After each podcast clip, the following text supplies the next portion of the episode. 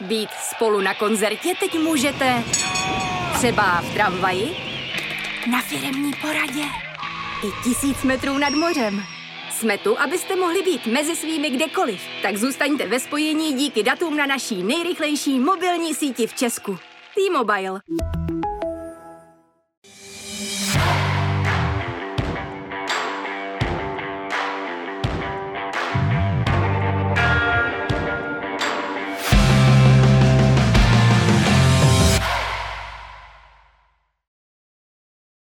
Dobrý den u dalšího dílu Přímáku a dnes tady se mnou bude fotbalový trenér Ivan Hašek. Dobrý den.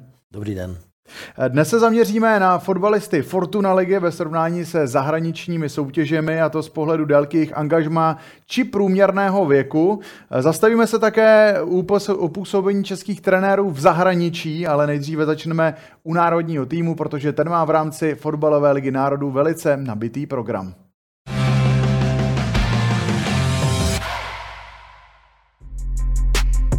Fotbalovou reprezentaci čekají dvě závěrečná klání první skupiny Ligy národů. Nejprve se v sobotu postaví v Edenu proti Portugalsku a v úterý svěřenci Jaroslava Šilhavého nastoupí v San Galénu proti domácím Švýcarům. Český tým podle všeho bude spíše zachraňovat účast mezi elitou, kde má aktuálně náskok na poslední Švýcary jeden bod.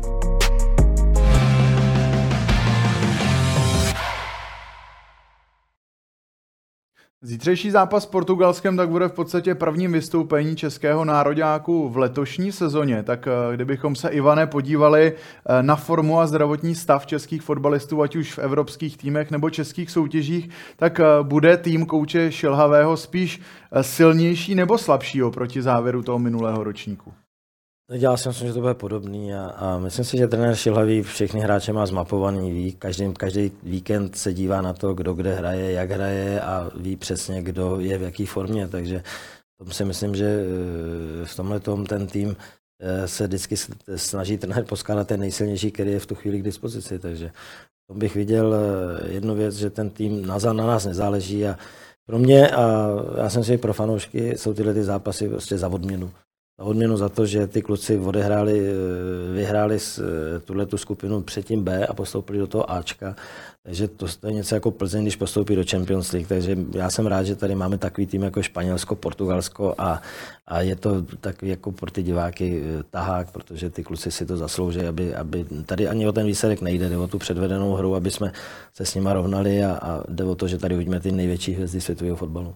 Je tam přeci jenom nějaký hráč, kterému byste třeba vy osobně přál nominaci, ale nakonec se do ní nevešel? Tak to přání asi každý fanoušek a každý člověk nějaký má, nějaký, nějaký trenéři, všichni by tam někoho viděli. A znovu říkám, já jsem si, Jarda Šilhavý je tak, takový člověk, který má opravdu o tom přehled a celý ten realizační tým že přesně ví, koho má povolat, že ví, jakým způsobem bude chtít hrát a ví, který hráče si do toho systému e, může vybrat a ví, kdo je v současné době ve formě. Já kdybych řekl nějakého hráče z zahraničí, tak já nemám všechny e, možnosti ho sledovat, takže myslím si, že všechny ty data, které jsou k dispozici trenérům tak a všechny ty videa, na které kouká, tak ví přesně po každém víkendu, kdo je v jaké formě. Někteří hráči tak eh, přes léto změnili angažma z našeho nároďáku, například Hložek, Vlkanova, Barák, Jemelka nebo Král. Tak eh, jak je pro hráče těžká právě tahle ta fáze kariéry, kdy mají plnou hlavu zabydlování v novém působišti, do toho jedou na reprezentaci, kde čekají velice náročné zápasy, jako teď třeba v případě hlavně Portugalska? Jste řekl některý hráči, kteří se adaptovali hodně rychle a zapadli okamžitě do základní sestavy a e, třeba Plzeň, v Plzni ty hráči, který tam jsou, tak je vidět, e, že ty zápasy, které byly předtím e, a které jsou teď v té Champions League hodně náročné, takže že jak, jakým způsobem se tam adaptovali, takže dobře. Takže já si myslím, že někteří hráči z těch malých klubů šli do velkých a zároveň poprvé nebo poprvé v reprezentaci a že jim ty zápasy v Champions League pomáhají, takže si myslím, že to je dobře.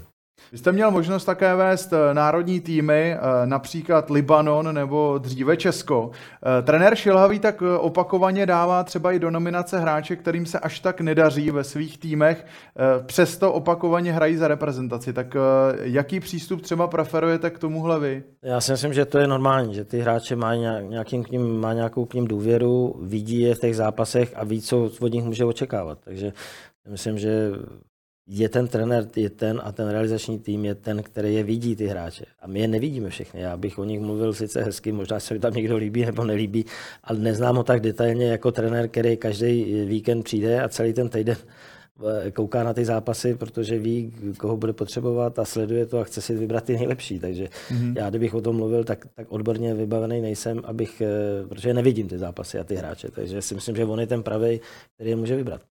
Je tam přeci jenom ale třeba jméno, které vás překvapilo, eh, že v nominaci třeba figuruje, ať už v tom pozitivním nebo negativním slova smyslu. Já si myslím, že nejsem kompetentní na toto komentovat, protože prostě je nevidím ty hráče. Já hmm. vidím některý v lize a tam, jestli mě někdo překvapil nebo nepřekvapil, zase nevím, jakým, jakým způsobem eh, budeme hrát a jaký záměr je trenérský. Takže já bych do tohle nemluvil a vždycky, když někdo říká, kdo tam má být a kdo tam nemá být, tak se tomu trošku usmívám, protože prostě ten trenér má svoji vizi a, a ten je za to zodpovědný a ten chce ty hráče. Je to tak. Eh, jinak vše nasvědčuje tomu, že klíčovým zápasem o záchranu v elitní skupině, jak bude souboj ve Švýcarsku, tak eh, měl by tomu český tým eh, nějak přistoupit jinak proti Portugalsku, měl by třeba například trenér třeba šetřit nějaké hráče, anebo to vůbec nepřipadá v takhle velkém zápase v úvahu před to, vyprodaným Edenem. To vůbec nepřipadá v úvahu, tak já jsem si klíčový může být Portugalsko. My věrem s Portugalskem a, a, a, jsme zachráněni prakticky, takže já si myslím, že bych to takhle vůbec neviděl. Každý zápas v této skupině je za odměnu a je naplno. Tam se nedá. Hráli jsme nádherný zápas se, se Španělama, který jsme bohužel zremizovali, ale byl výborný. Bude se možná rozhodovat v posledním, ale já bych si přál, aby se třeba rozhodlo už s Portugalském, aby to naši zvládli. A právě to, co jste zmiňoval, eh, tak eh, je pravda, protože na druhou stranu hlavní hvězda portugalskou, eh, portugalska Cristiano Ronaldo, tak ten teď úplně nemá tu největší formu, přeci jen už je mu 37 let, neprosazuje do se, se do sestavy United, nenašel působiště v Lize mistrů z nominace, také vypadl Pepe, tak není právě tohle ten správný čas na porážku takhle velkého týmu. To si nemyslím, protože když se podíváte na tu sestavu těch eh, Portugalců, tak já třeba koukám každý víkend na Paříž Saint-Germain a jsou tam tři hráči z Paříže, teď je tam Vitinho, Danilo Mendes, jsou top, top světoví hráči a si tam budou další, kteří v Manchester City, Manchester United, tak je to jenom dobře v AC Milan, tak to jsou prostě hráči, kteří jsou svět top. Takže my, když s nimi uděláme dobrý výsledek, tak to obrovský úspěch. Oni jsou velkými favority v tomto zápase. Já věřím těm klukům, že doma my jsme schopni s každým hrát vyrovnanou partii a potrápit je, ale já tam jdu, já se těším na ten zápas, jdu tam, jdu tam i s vnoučatama, těším se na to, těšíme se na Ronalda, děti, kluci, vnoučata se moc těší a to a chci si to užít a chtěl bych, aby jsme hráli prostě s nima, aby jsme ukázali, že jsme schopni s nima hrát vyrovnanou partii, aby jsme se nebáli, aby jsme do nich šli a a věřím, že i když bude výsledek, jaký bude, takže těm klukům zatleskají všichni. Na závěr druhé skupiny v rámci Ligy národů, už budeme hrát zmiňovaný zápas proti Švýcarsku v St. Galenu, tak eh, jak vidíte šance českého nároďáku v tomhle zápase proti Švýcarsku? Tak tam si myslím, že, jsme, že máme daleko větší šance se Švýcarama než, než s Portugalcema, ale zase hrajeme venku, takže Švýcaři taky tam mají spoustu hráčů, kteří hrajou ve špičkových klubech eh, po celém světě. Takže taky, taky to bude zápas, kde asi nejsme favoriti, ale tam si myslím, že můžeme uhrát eh, lepší výsledek než, než s Portugalskem. Nebo měli bychom uhrát lepší výsledek, protože ten by nás eh, samozřejmě posunul do pozice, že zůstáváme v té nejlepší skupině a zase bychom měli příště ty, ty, ty vynikající manšafty tady. Švýcarsko tak je tým složený z velké části z imigrantů, či přímo jejich potomků. Historicky hrálo za místní národní tým už šest rodáků z Kosova, nyní jsou v nominaci dva fotbalisté narození v kamerunské metropoli Yaoundé. Tak eh, jak vlastně může fungovat eh, tým, který je de facto poskladaný z mnoha národů? Tak to není, nemyslím si, že by to byl tým Oscar z národu, ty, ty hráči tam žijou od malička, jsou tam už, eh, jsou to vlastně Švýcaři, takže tam bych, já bych to takhle vůbec, eh, to se nedá rozdělit na ty, jestli, je to, jestli jsou narozený někde jinde, nebo jako jestli měli nějakou národnost předtím. Jsou to Švýcaři a, a hrajou za Švýcarsko a, myslím, že jsou adaptovaní na to, na to prostředí, takže tam v tomhle to mají vůbec mají výhodu v tom, že mají e, trošičku jiný návyky, trošičku jinou fyziognomii v tom, že jsou jiný i, i možná povahově, ale, ale v tom já nevidím žádný rozdíl. Vy jste u národního týmu Libanonu, tak řešil spíš opačnou situaci, protože uvádí se, že tato země má více obyvatel v exilu, než žijících přímo v téhle země. Tak eh, přiblížil byste, jak vypadala práce reprezentačního kouče v takovém týmu a kde jste trávil třeba většinu roku? Jak jste scháněla, vybíral hráče vůbec do takového nároďáku? Tak samozřejmě ta liga libanonská nemá takovou úroveň a kvalitu hraje se na umělý trávě, kdy nechodí moc diváků, nebo nebyli tam vůbec diváci, protože byl ještě koronavirus, byl covid, takže to bylo strašně složité a ta úroveň je opravdu, opravdu nižší. Takže jsem samozřejmě každý víkend s, s mým asistentem, s Mírou Jirkalem, jsme sledovali eh, Instat, eh, kde, kde se na, na tom dá sledovat každý hráč, kde hraje v zahraničí, libanonský, jakým způsobem hraje, ale bohužel některý zápas ani na tom Instatu nebyly, protože ty kluci hrajou třetí, čtvrtou ligu v Anglii, některý nebo, nebo v Malajzii druhou ligu a tak dále a tak dále, takže to bylo složitý a, a byli jsme s nimi ve spojení, snažili jsme se získat videa z těch zápasů, různě jsme věděli, jakým stylem aspoň hrajou, protože jsem je neznal ty hráče. Takže jsme měli přes ten, přes ten týden vždycky co dělat a o víkendu jsme se sešli, tam jsme se dívali na některé zápasy a pak celý víkend, celý týden jsme sledovali ty zápasy eh, těch hráčů, jak hrajou a z toho jsme pak dávali eh, společně s těma, s těma místníma eh, asistentama dohonvaný tým, který bude kvalifikovaný nebo který by měl šanci se kvalifikovat na mistrovství světa, i když jsme byli asi největší outsideri vůbec z těch dvou skupin. Mm-hmm. Tolik tady s dnešním hostem Ivanem Maškem k tématu nároďáků či trénování národního týmu. Teď se v dalším průběhu pořadu přímák přesuneme do české nejvyšší soutěže.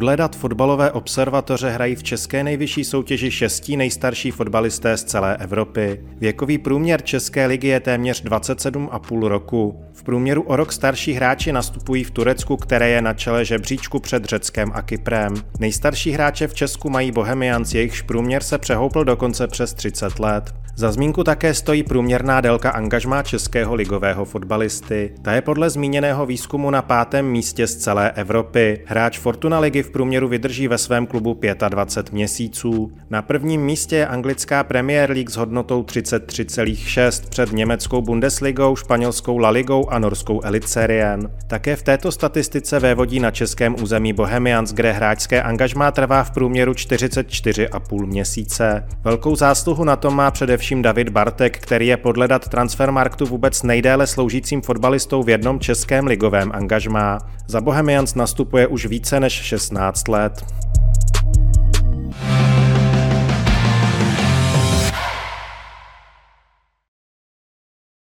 Ivane, my jsme v příspěvku slyšeli, že hráči v české nejvyšší soutěži tak eh, vydrží výrazně déle, než je průměr evropských soutěží, tak máme to brát jako přednost České ligy. Eh, o čem to vůbec vypovídá? Tak tohle se asi nedává srovnávat, srovnávat s Premier League, kde ty hráči zůstávají asi z jiných důvodů díl v té Premier League, než eh, naši hráči v České lize.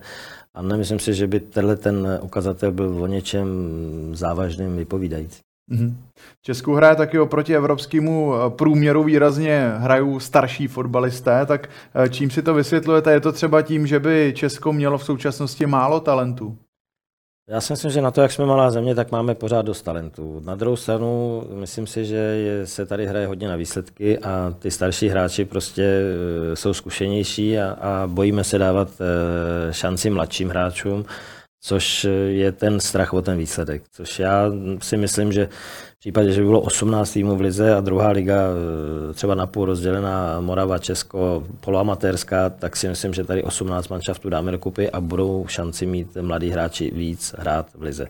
Takhle si myslím, že samozřejmě kluby v tomhle počtu každý se bojí, aby nespadnul, takže spíš dávají s eh, přednost těm zkušenějším hráčům než, než mladým hráčům. Jaký je třeba vhodný mix starších a mladších hráčů, protože eh, spekuluje se o tom, že například Spartě teď chybí takový ty zkušenější lídři. Já bych to zase znova, ten mix je na tom, na trenérovi, ten musí vidět, když to bude mužstvo, některý mužstvo, který je složený z mladých hráčů, tak samozřejmě jsou to zase kluci, kteří jsou jak vojáci, kteří poslouchají na slovo a je to, je to ta práce s nimi taky, taky jiná. Takže záleží na trenérovi, jaký mužstvo si vybere, ale mělo by to být podle mě tak nějakým způsobem eh, ta skladba toho mužstva daná i věkově, jo, že by to nemělo být ani starý, ani mladý, měli by se tam promítat hráči všech generací a ten záleží na trenérovi, jaký, jakým způsobem chce pracovat a jaký hráče si vybere. Eh, vy sám jste se Spartou strávil eh, skvělé roky jako hráči trenér, přeci jen se ke Spartě dostaneme. Tak jak nyní vnímáte situaci letenského klubu? Vypadá to, že eh, už trošičku i diváci si zařadili Spartu jako takový ten třetí tým, až za Slávy a Plzeň. Tak jak vy na to koukáte? Já jsem si, že těch kritiků a expertů je tady, je tady hodně. Já prostě to vidím tak, že by Sparta by si měla přestat eh, něco namlouvat, měla by si přestat lhát, měla by si říct, eh, prostě jaká je situace, ta není dobrá. Prostě je to, je to tak, jako když, já nevím, jako když alkoholik nebo gambler říká, že nepije a nehraje. Je to, je to špatný ta situace a měli by s tím něco dělat. A když se podíváme na Spartu před 14-15 lety, tak byla každým rokem blízko Champions League a teď ty nůžky jsou úplně někde jinde. Teď díky tomu, že tam dlouho nejsme, tak ten koeficient nám padá prostě té Spartě, ta se tam už eh, bude mít strašně těžký dostat, protože v budoucnu narazí na silný soupeře a jediná šance, jak se tam dostat, tak je, fandit eh, těm jiným Slávy, Slovácku, Plzni, aby udělali body v koeficientu, aby pak třeba jednou, když Sparta bude mistr, tak se dostala třeba přímo do Champions League. A jinak ta cesta bude strašně těžká a dlouhá a myslím si, že by se tam měly udělat nějaké změny, které by byly radikální. Dá se třeba z vašich úst říct, jaké změny by se měly udělat a v čem konkrétně třeba teď Sparta jiná než eh, v době, kdy hráli Champions League, měli úspěchy a pamatujeme si opravdu letné zápasy, kdy třeba Sparta prohrávala s Realem Madrid 2-3, takový krásný výsledky to byly. Já si pamatuju, že jsme porazili Real Madrid, takže... Taky dokonce. Tak to si, to vy jste, ještě nebyl, já si jste ještě nebyl na světě, ale, ale dva, taky si vzpomínám. jsme dva jedna porazili. Ale já si myslím, že to je na vedení, aby si udělali rozbor, analýzu toho, toho jakým, to je, jakým způsobem je ten klub řízený a jakým způsobem se vede takovou dobu. Protože za tu dobu, co je tam nový vedení, tak samozřejmě těch úspěchů je strašně málo a spíš eh, ty nůžky se otvírají s tím, že máme čím dál tím dál i Champions League. Takže to asi je věcí vedení klubu, aby si, aby si to zanalizovalo. Já jim eh, tu analýzu dělat nebudu a nemám rád, eh, když někdo mluví do médií, jakým způsobem se to má dělat. Já když se někdo zeptá, tak mu to klidně řeknu, ale v médiích někomu radit, eh, ale asi by to, myslím si, že by měli především přijmout tu kritiku, která je, která je oprávněná, protože ty výsledky nejsou takové, jak bychom chtěli my Spartani a bohužel jsme někdy prosmích těm lidem, ale to musíme vytrpět. Já si myslím, že bude líp. Ještě možná poslední otázka ke Spartě. Jestli na to letenský tým má v současnosti vůbec ten kvalitní kádr, aby mohl konkurovat Slávy a Plzni? A si nemá kvalitní kádr, tak je chyba asi někde, kde, kdo ten kádr eh, dělal. Takže já nejsem zastáncem tomu říkat, který hráči tam mají být, který hráči tam nemají být. Když nejsou výsledky, tak se samozřejmě hledá chyba všude. Takže to tak je, to si musí zanalizovat oni, jestli mají ten dostatečný kádr nebo, ne, nebo nemá. Já v současné době vidím, že nejsou výsledky, tak prostě přijde kritika. Tak to je, a to je potřeba přijmout a zamyslet se nad tím. Stane se někdy třeba situace, že by se vedení Sparty obrátilo právě na ty bývalé persony letenského týmu, jako třeba konkrétně na vás, že by se třeba zeptali na nějaký názor nebo dokonce radu? To si nemyslím. Dobře. My se taky podíváme samozřejmě už od Sparty v rámci dalšího průběhu pořadu přímák na práci českých trenérů v zahraničí.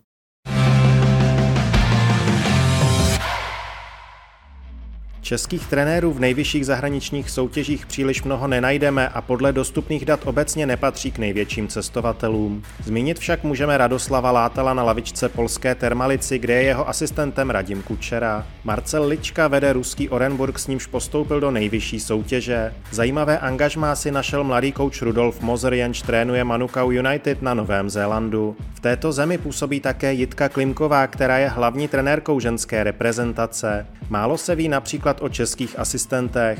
Petr Krátký tuto roli plní v australském Melbourne City spadajícím pod společnost City Football Group, jejímž hlavním klubem je Manchester City. Martin Švejnoha je asistentem v rakouské Bundeslize u VSG Tyrol. Jaroslav Plašil pokračuje i po sestupu jako asistent v Bordeaux, které krátce vedl jako zaskakující hlavní trenér i v nejvyšší francouzské soutěži. V zahraničí se uchytil také Jakub Dovalil, jenž momentálně koučuje 19 a 18 Lotyšska.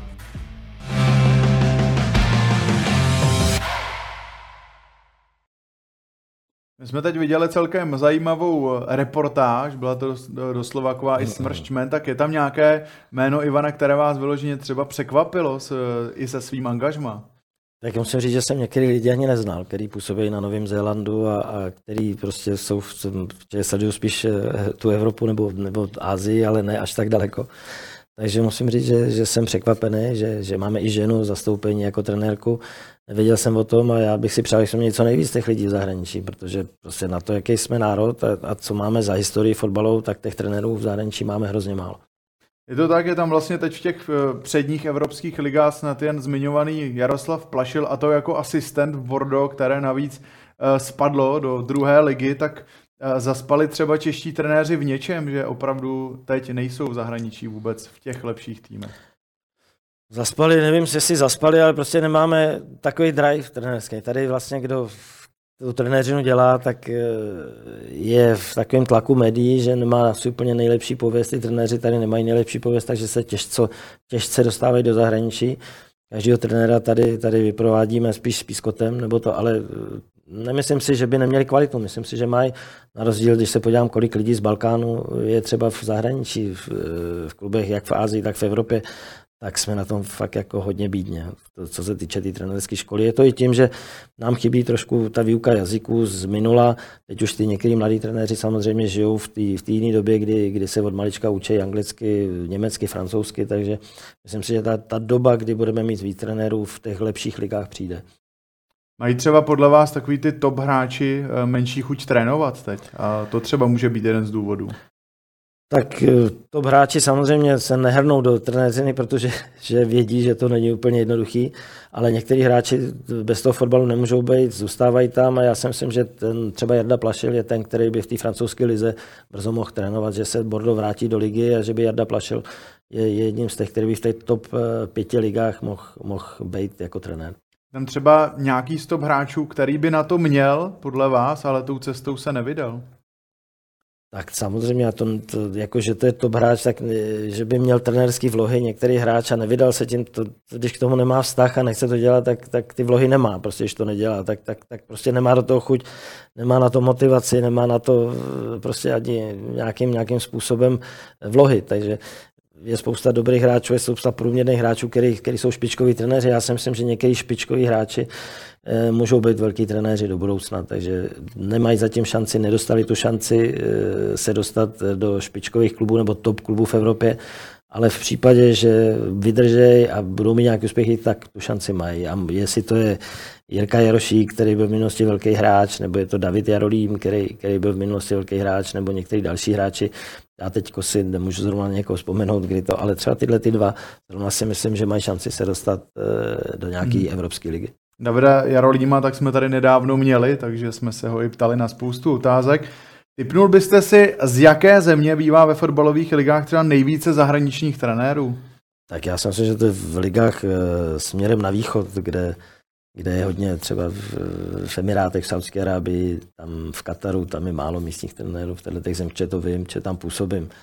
Ale v těch top pěti ligách, kde je nejvíc trenérů, tak asi v Anglii. Eh, spíš jaká národnost těch trenérů je? Samozřejmě nejvíc podle mě Chorvatů, Srbů mm-hmm. a tak dále. No tak podle březnového průzkumu fotbalové observatoře tak jsou v kurzu především Argentinci. Těch je e, v elitních světových ligách 63 dohromady, za nimi Španělé 46, to Italové 33, Srbové 30, Němci 28, Portugalci 28 a tak dále. Angličanů je jenom 20. E, to jsou e, vlastně tak hlavní národy, o které je zájem. Překvapuje vás některá z těch zemí, z těch předních, co jsem vám řekl? Tak Argentina, Brazílie, to jsou prostě to jsou fotbalové země, tam, tam se fotbalem žije. Když někdo přijde na derby do Argentíny, tak e, prostě ten fotbal ho uchytí tak, že, že i ty trenéři tam prostě ten tlak obrovský na ně a to prostředí je fotbalový. To prostě tak je, že jich nejvíc. Samozřejmě to jsou země, které eh, jsou fotbaly úplně někde jinde než my, takže tyhle ty, jak jihoamerický, tak, tak Španělsko, Portugalsko, Itálie, to jsou týmy, kde ten fotbal má úplně jiný, jiný zvuk. Argentinci přesto podle zmíněného výzkumu působí především v jiných jihoamerických zemích. V Evropě je zájem hlavně o Itali, těch je tam 29, Němců 24, Španělů a Srbů 19, tak je tady italský a německý fotbal nejdál, co se týče taktiky a podobně. To já nemyslím si, že by Italové si myslím, že ten fotbal jako tu taktiku věnou se tomu hodně, až mi to přijde někdy eh, takový jako pro děti, ty, ty cvičení, ale je pravda, že na tom bazírují, že jsou prostě takový pedantní na to, na to dodržování určitých pozic, určitých systémů a tak dále, ale eh, jako že by italská, italská liga byla eh, v tom nejlepší, protože se pak ukáže v Champions League, který týmy jdou až do finále a, a ty Italové tam chybějí. Takže si nemyslím, že by ten, ty italský trenéři byli až tolik odskočený od toho, ale samozřejmě italská škola trenérská je, je špičková, co se týče taktiky. Zkušenosti s trénováním ze zahraničí máte, to už jsme říkali, tak jaká jsou třeba úskalí zahraničních eh, angažmá, o kterých se třeba až tak nemluví? Úskalí jsou v každé zemi jiný samozřejmě, ale všude je to stejný. Musíte mít silný tým lidí, musíte znát prostředí, musíte znát řeč, musíte znát lidi v tom týmu, musíte se rychle adaptovat, eh, přizpůsobit se tomu, tomu prostředí. Někdy prostě aniž by eh, jste chtěl, tak musíte vzít nějaký lidi z toho, z toho prostředí, který, který vám jsou přidělený a musíte mít štěstí kolikrát na ty lidi. No je to, je to v lidech, pak spolupracujete s lidmi, který vám buď pomůžou, anebo vám spíš uškodí. Kde jste třeba zažil nejbizárnější působení v zahraničí?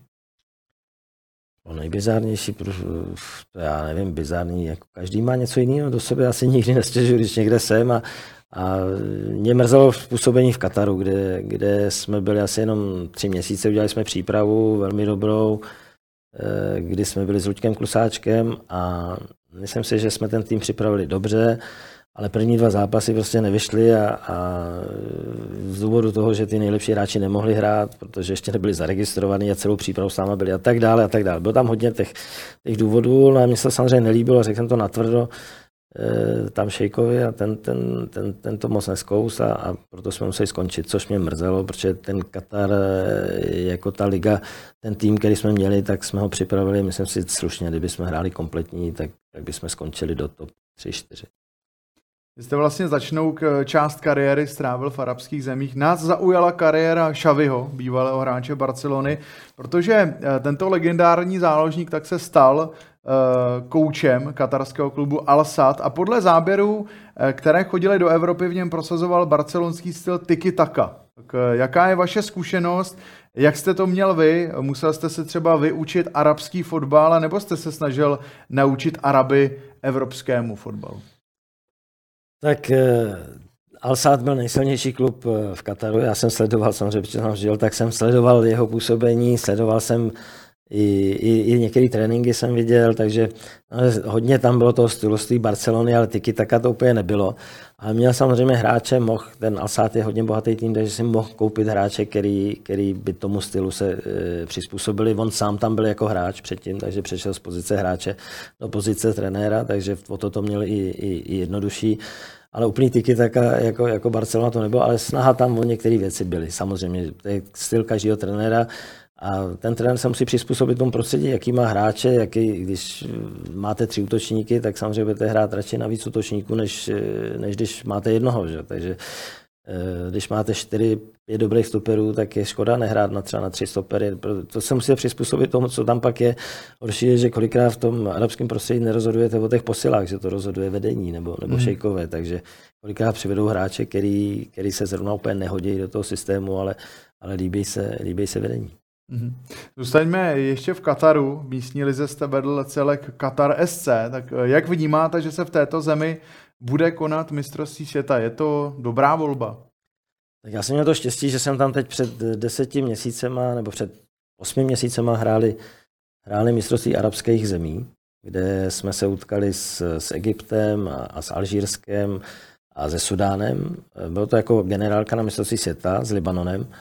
A musím říct, že jsme se cítili jako na mistrovství světa. Byli jsme ve stejných hotelích, jako byli tam diváci, chodilo 15 000 diváků na ty zápasy, na těch stejných stadionech, co se hraje e, mistrovství. Bylo ta, ta organizace byla naprosto stejná, my jsme trénovali zrovna na tom komplexu Alsádu, kde, kde, kde tam trénoval dřív Šavy, kde jsou někdy k dispozici dvě hřiště úplně špičkově připravený, že to byl prostě kulečník na tom hřišti. A tak eh, jsem si říkal, že strašná škoda, že tam nejsme jako, jako národák český, protože to je zážitek. No. Musím říct, že to byl pro mě zážitek, ty nový stadiony, nádherný, my jsme si to užili, ta atmosféra tam je taky nádherná, tak já věřím, že to mistrovství proběhne, proběhne celkem v pohodě. Když jsem viděl, jak to, jak to fungovalo, byla to generálka, musím říct, že to fungovalo, ale jestli to bude fungovat na mistrovství, tak ještě samozřejmě to ukáže až to samotné mistrovství co vlastně to období, kdy se mistrovství světa koná, protože aspoň za můj existence jsem ročník 91, tak se nikdy nekonalo mistrovství světa v zimě, hmm. tak jak pohlížíte třeba na tohleto téma. No tak eh, já v tom nevidím problém, protože to počasí bude letní. že tam nebude, nebude zima, bude, bude tam kolem 25 stupňů v, tomhletom, v této době. My, když jsme hráli v Itálii v roce 90, to jste ještě teda nebyl na světě, tak bylo vedro docela, musím říct. Tak tady takový vedro nebude a v případě, že by některé zápasy se hrály v poledne, tak je tam výhoda, že je klimatizace na hřišti. No. Ta, ta, ta klimatizace tam byla zapnutá teď, když jsme byli na tom arabském poháru jenom jednou, protože bylo víc teplo, v tom, to bylo to koncem listopadu taky, takže byla zapnutá jenom jednou a do výšky asi 3-4 metrů je tam 23, 23 stupňů, takže ty hráči budou mít tenhle ten, tenhle ten luxus v tom, že nebude, nebude jim plný vedro na tom hřišti. Tak uvidíme, ono už to není za tak dlouho, utíká to, jo, ale bude to, to zajímavé těším, sledovat. Těším se na to, těším Chvíli se na před Vánoci, finále mistrovství světa. Je to dobrý, je to jiný prostě, ale asi je to lepší, než samozřejmě v tom vedru, kdyby tam ty fanoušci bylo 40 nebo 80 tisíc diváků, kde, kde v tom vedru by byly asi problémy a teď tam byla generálka, hrál tam Al, Al Hilal proti Zamaleku, bylo tam 80 tisíc a, myslím, že ty lidi tam kolabovali, protože tam bylo obrovský vedro na někde. Zase ta klimatizace není pro diváky, ta je spíš pro hráče, jo, ta je jenom dole. Nahoře pro diváky ta klimatizace není, takže tam byl problém s divákama, že, že tam bylo vedro a že kolabovali to se tomu v tom, v tom listopadu a prosinci vyhneme. Mm-hmm.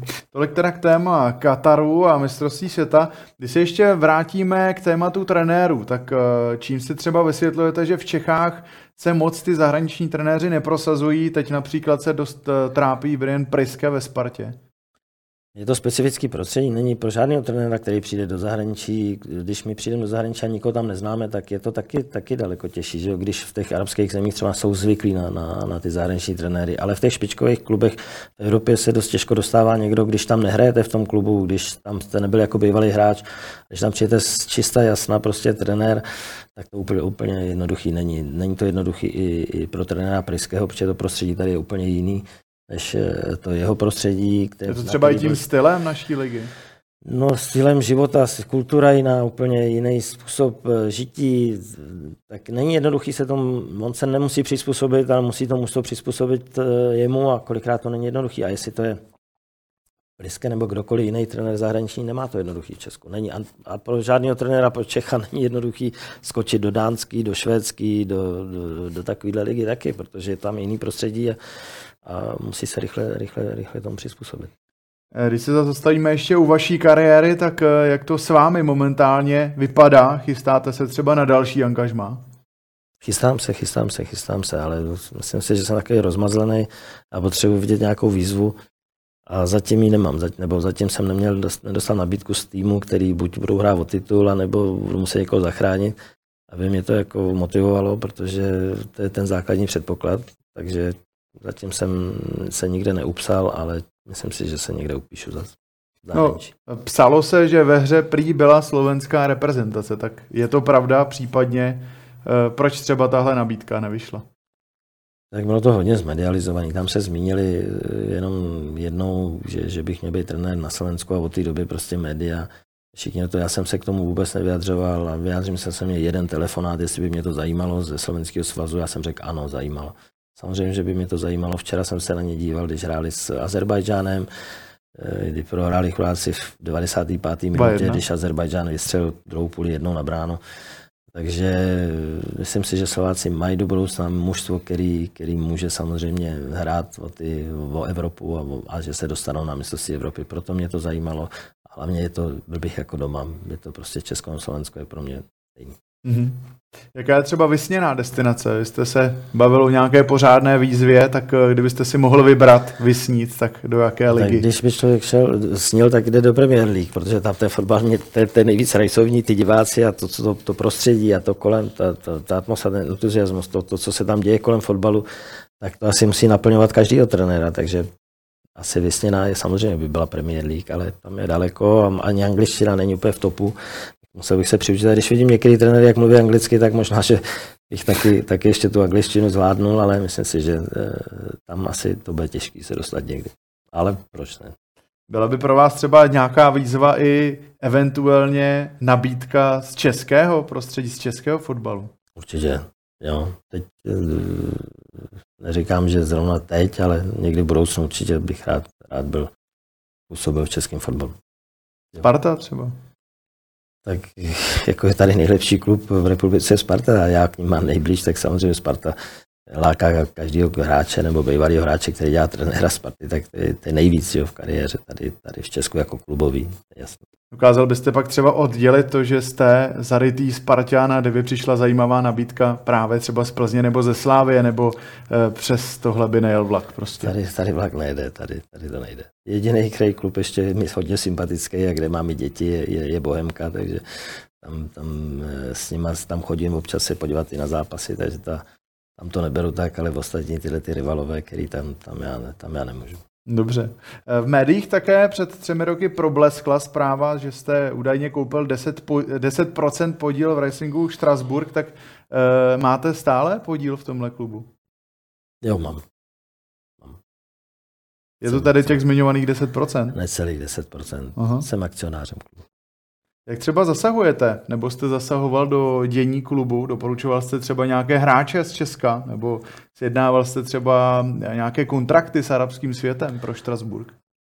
Spíš jezdím na valné hromady eh, do Štrasburku, když, když můžu, tak, tak odjedu na, na valnou hromadu a jsem ve spojení s prezidentem, který byl manažer mužstva, když já jsem tam trénoval a byl to můj bývalý spoluhráč, když jsme spolu hráli.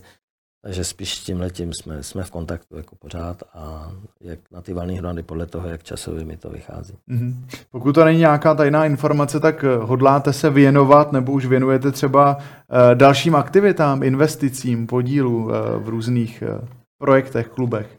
Ne, tohle je jediný. To je jediný a hlavně to, to bylo v době, kdy Strasburg hrál pátou ligu a potřebovali pomoc. A mě Strasburg pomoct, když jsem byl zraněný a to bral jako odměnu za to, že, že za tu pomoc, kterou mi dali, když já jsem rok a půl nehrál, nehrál fotbal a, a končilo mi angažmá ve Strasburku a oni přišli a přestože jsem rok a půl byl zraněný, tak přišli a dali mi novou smlouvu. Takže já jsem za to vděčný, že, že, mě tam, že mě tam nechali a věřili mi, že se uzdravím.